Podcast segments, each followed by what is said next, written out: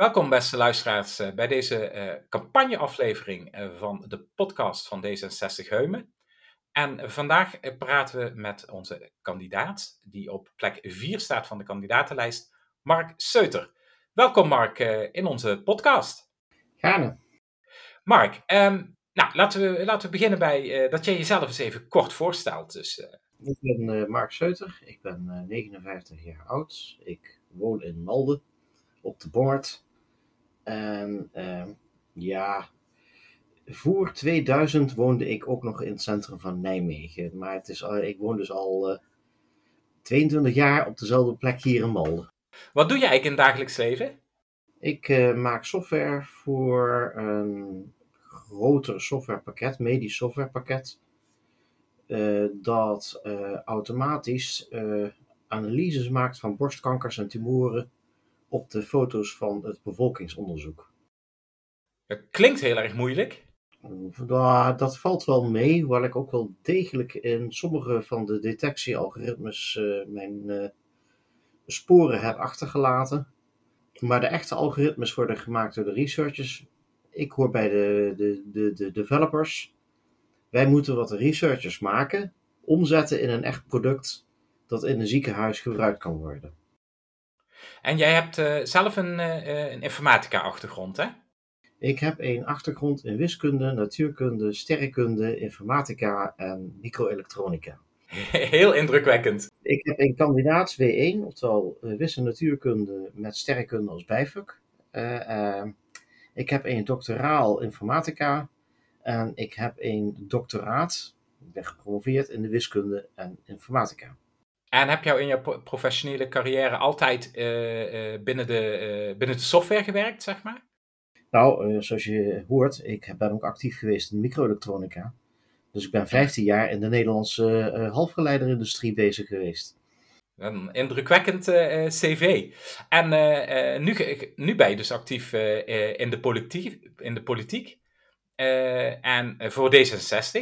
En nou, dat roept natuurlijk onmiddellijk de vraag op Waarom D66? Nou, de oorzaak ligt in de Tweede Kamerverkiezingen van 2003 en 2004.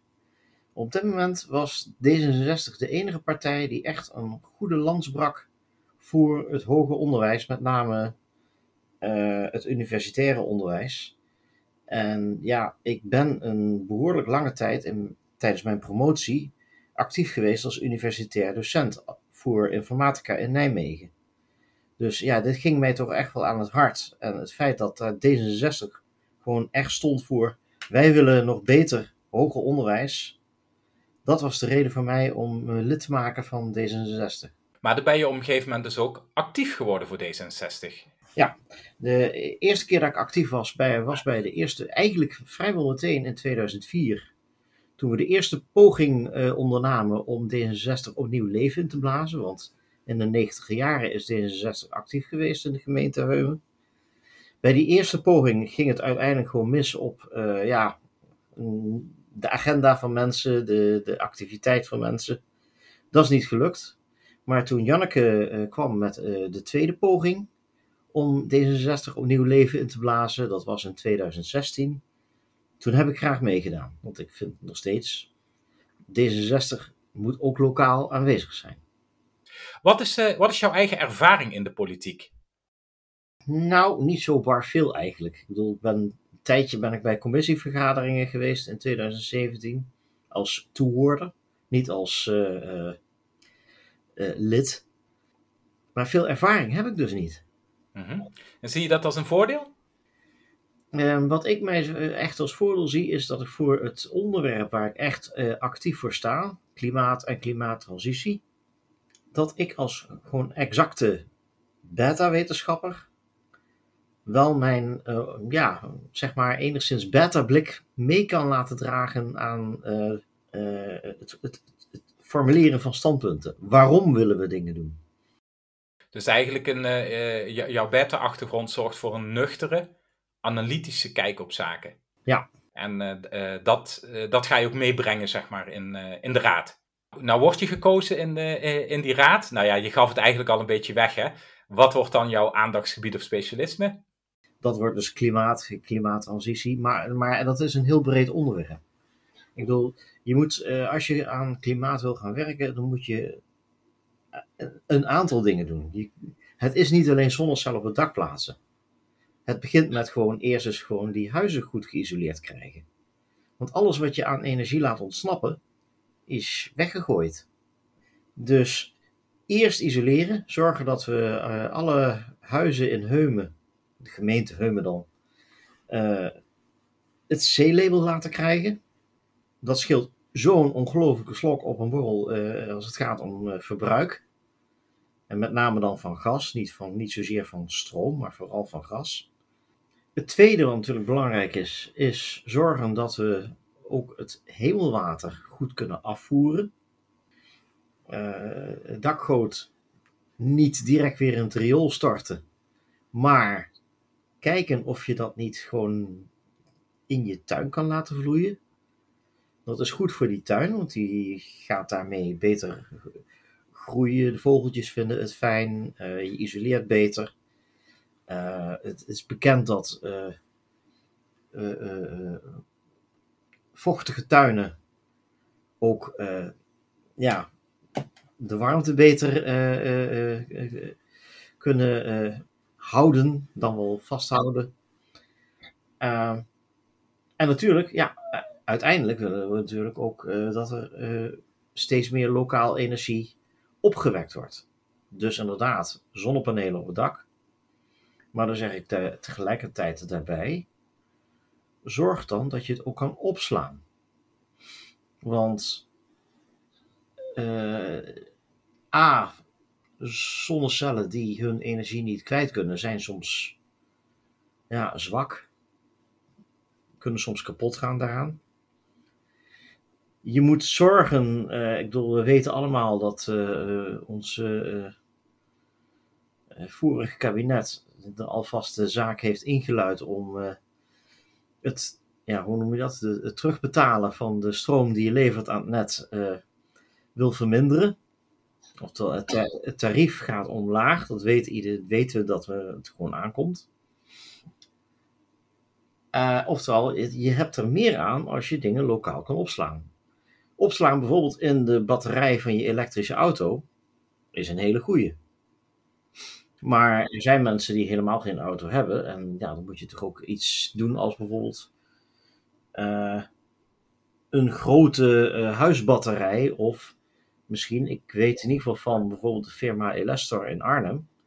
Die maken iets grootschaliger uh, batterijen op basis van waterstofbromide. En daarmee zou je eigenlijk een heel huizenblok van een batterij kunnen voorzien.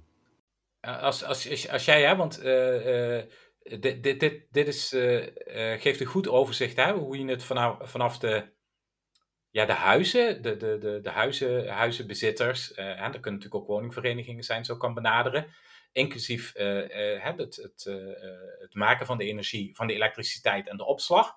Um, jij, jij kijkt ook naar, neem ik aan, naar de groot, grootschaligere elektriciteitsopwekking. Tuurlijk, maar dat, dat zijn altijd projecten die van een lange adem. bedoel, tussen zeg maar het plan om een windmolen neer te zetten en de uiteindelijke uitvoering ervan, daar zit toch wel een, een jaar of wat aan tijd. Dus ik denk dat je we zullen eerst vooral de kleine oplossingen moeten doen. En wel alvast de bakens zetten voor de grootschalige oplossingen. Zoals inderdaad windmolens, zoals inderdaad uh, zonnevelden. Maar wat, je, wat wel heel belangrijk is, is dat uh, de twee concepten moeten verenigd worden. Dus windmolens en zonnevelden op hetzelfde terrein dat heeft ermee te maken dat eh, enerzijds is het zo van als de zon schijnt, dan is er vaak minder wind. Heb je dus wat minder windopbrengst. Als de zon niet schijnt en uh, het bijvoorbeeld winderig is of s'nachts, ja, dan heb je dus wel windopbrengst, maar geen zonneveldenopbrengst. Dus de mix is gewoon nodig? De mix is nodig. De andere reden is bekabeling. Je kunt niet arbitrair zonnevelden neerleggen. Want 1 hectare aan zonneveld brengt ongeveer een megawatt aan vermogen op. Dat moet je kunnen afvoeren. En de grondkabels voor elektriciteit, voor dat soort vermogens, die liggen qua prijs in de orde van zo'n 200 kilo euro per kilometer. Dat is niet gering. Oftewel, je kunt niet over de hele gemeente Heumen zonnevelden neerleggen zonder je blauw te betalen aan elektriciteitskabel.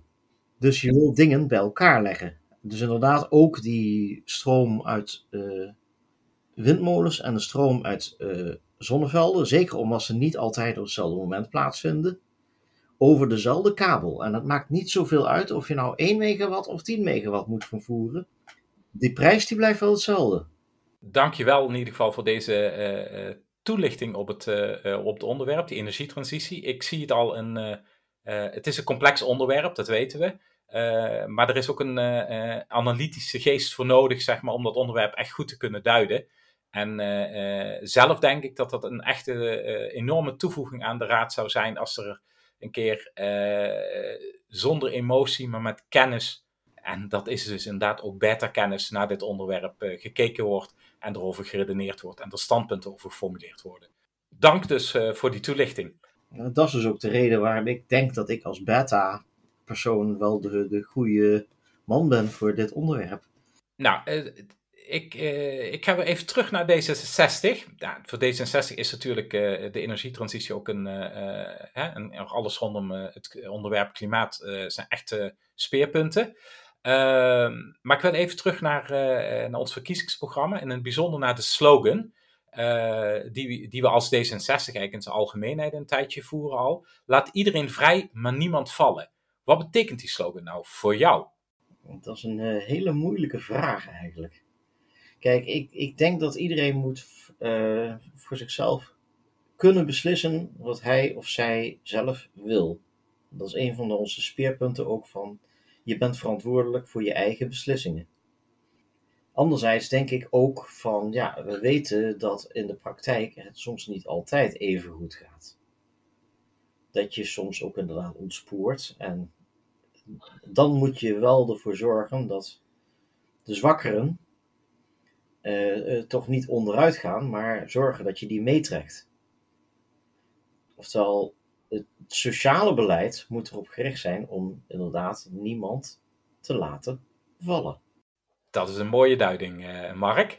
Um, en diezelfde lijn gelijk eigenlijk de volgende vraag. Um, ons verkiezingsprogramma heeft als titel meegekregen, ons eigen verkiezingsprogramma, Duurzaam voor nu en later. Wat betekenen die, die woorden in het kort voor jou? Nou ja, kijk, duurzaamheid de, en klimaattransitie, dat is natuurlijk eh, een ding wat uh, samengaat. Maar duurzaamheid heeft natuurlijk wel iets meer. Het heeft, ook te maken met bijvoorbeeld biodiversiteit. Het heeft te maken van uh, wat kunnen we doen om te zorgen dat we niet aan de warmtedood ten onder gaan. Maar ook, ja, het klimaat verandert. Dat heeft gevolgen dat betekent ook bijvoorbeeld inderdaad dat we wat vaker stortbuien gaan krijgen. Als ik kijk naar mij in de straat, dan zie ik dat uh, als het echt gewoon geweldig regent, dan kan het riool het gewoon absoluut niet aan. Dus vandaar dat we ook het, uh, het regenwater zoveel mogelijk niet het riool in moeten gooien, maar uh, liefst in onze tuinen filtreren dat, dat is een hele duidelijke. Hè? De, de, de, duurzaamheid in, in, in de breedste uh, is een heel breed onderwerp. En dat duid je ook, uh, ook heel mooi. En het voor nu en later. Waar zit daar de lading voor jou in? Nou, dat je, je kijk, er zijn, je kunt nu al direct maatregelen nemen. Zoals wij ik hier ga doen in mijn eigen huisje is van, we gaan dit jaar uh, wat extra isoleren. Maar eh, voor later, eh, ik bedoel, we moeten ook in deze collegeperiode de bakens zetten om te zorgen dat we dat energiepark langs de A73 neer kunnen zetten. Dus wij gaan, eh, jij, jij staat voor beleid wat zich zowel richt op vandaag, maar ook eigenlijk voorbij, deze, de, voorbij de komende collegeperiode kijkt. Uh, zeker weten, want ik denk niet dat je in uh, één collegeperiode al die molens helemaal hebt gecreëerd. Dat zal niet lukken. Tenzij de, de, uh, alle dingen in één keer in sneltreinvaart door worden gevoerd, maar ik geloof er helemaal niks van. Het zal enige tijd kosten voordat het besluit voor het energiepark langs de A73 met windmolens door de raad is gegaan. Het is dus een kwestie van lange adem. Dan uh, heb ik een, uh, een slotvraag van jou, want ik, ik zie dat de tijd al behoorlijk opschiet. en die slotvraag is, en dat is een, dat is een mooie. Nou, jij, stel jij wordt gekozen als raadslid en jij neemt plaats in de raad voor, voor vier jaar. Ehm, hoe wil jij dat de Heumenaren jou na die vier jaar, of misschien wordt het wel een periode van acht jaar, hoe wil jij dat de Heumenaren jou na die periode herinneren? Als die exacte figuur die uh, zonder veel te veel emotie uh, toch de juiste besluiten uh, door de Raad kan krijgen ten aanzien van de klimaattransitie. Nou, beste luisteraars, ehm, als, uh, als jullie meer uh, over Mark willen weten of met Mark in gesprek willen gaan, dan vinden jullie zijn contactgegevens op de website van D66 Heumen. Um, je kunt natuurlijk stemmen op Mark op 16 maart en, de, en ook op 14 en 15 maart als de stembureaus al open zijn. Mark staat op plek 4 op lijst 5 D66 Heumen. Mark, mag ik jou van harte bedanken uh, uh, voor jouw uh, toelichting. Ik, ik denk dat we als, als D66 Heumen, maar zeker ook als gemeente Heumen, gezegend zouden zijn met, een, met iemand met, een, met kennis van zaken op het gebied van de energietransitie en klimaat in de Raad. Dus ik wens jou alle succes. Mensen kunnen, mensen kunnen altijd kijken naar de website die ik heb aangemaakt, de wiki-website, over energie, klimaat, uh, groen en water. Die website, uh, we zullen de URL van die website uh, in de notes opnemen van deze podcast. En ook op onze website zetten bij, bij jouw profielpagina. en kunnen de mensen daar inderdaad altijd ook even naar de feiten toe. over, het, over het onderwerp klimaat en energie. En ik heb dus een aparte pagina voor de energiegetallen voor de gemeente Heumen, specifiek. Nou, dan, uh, dan nodigen, we bij deze de mensen ook uit om, uh, om die pagina te gaan bezoeken. Nogmaals, de URL is te vinden in de, in de. En op, op de profielpagina van, van Mark op de website van D66 Geumen. Mark, bedankt en heel veel succes tijdens de verkiezingen. Graag gedaan.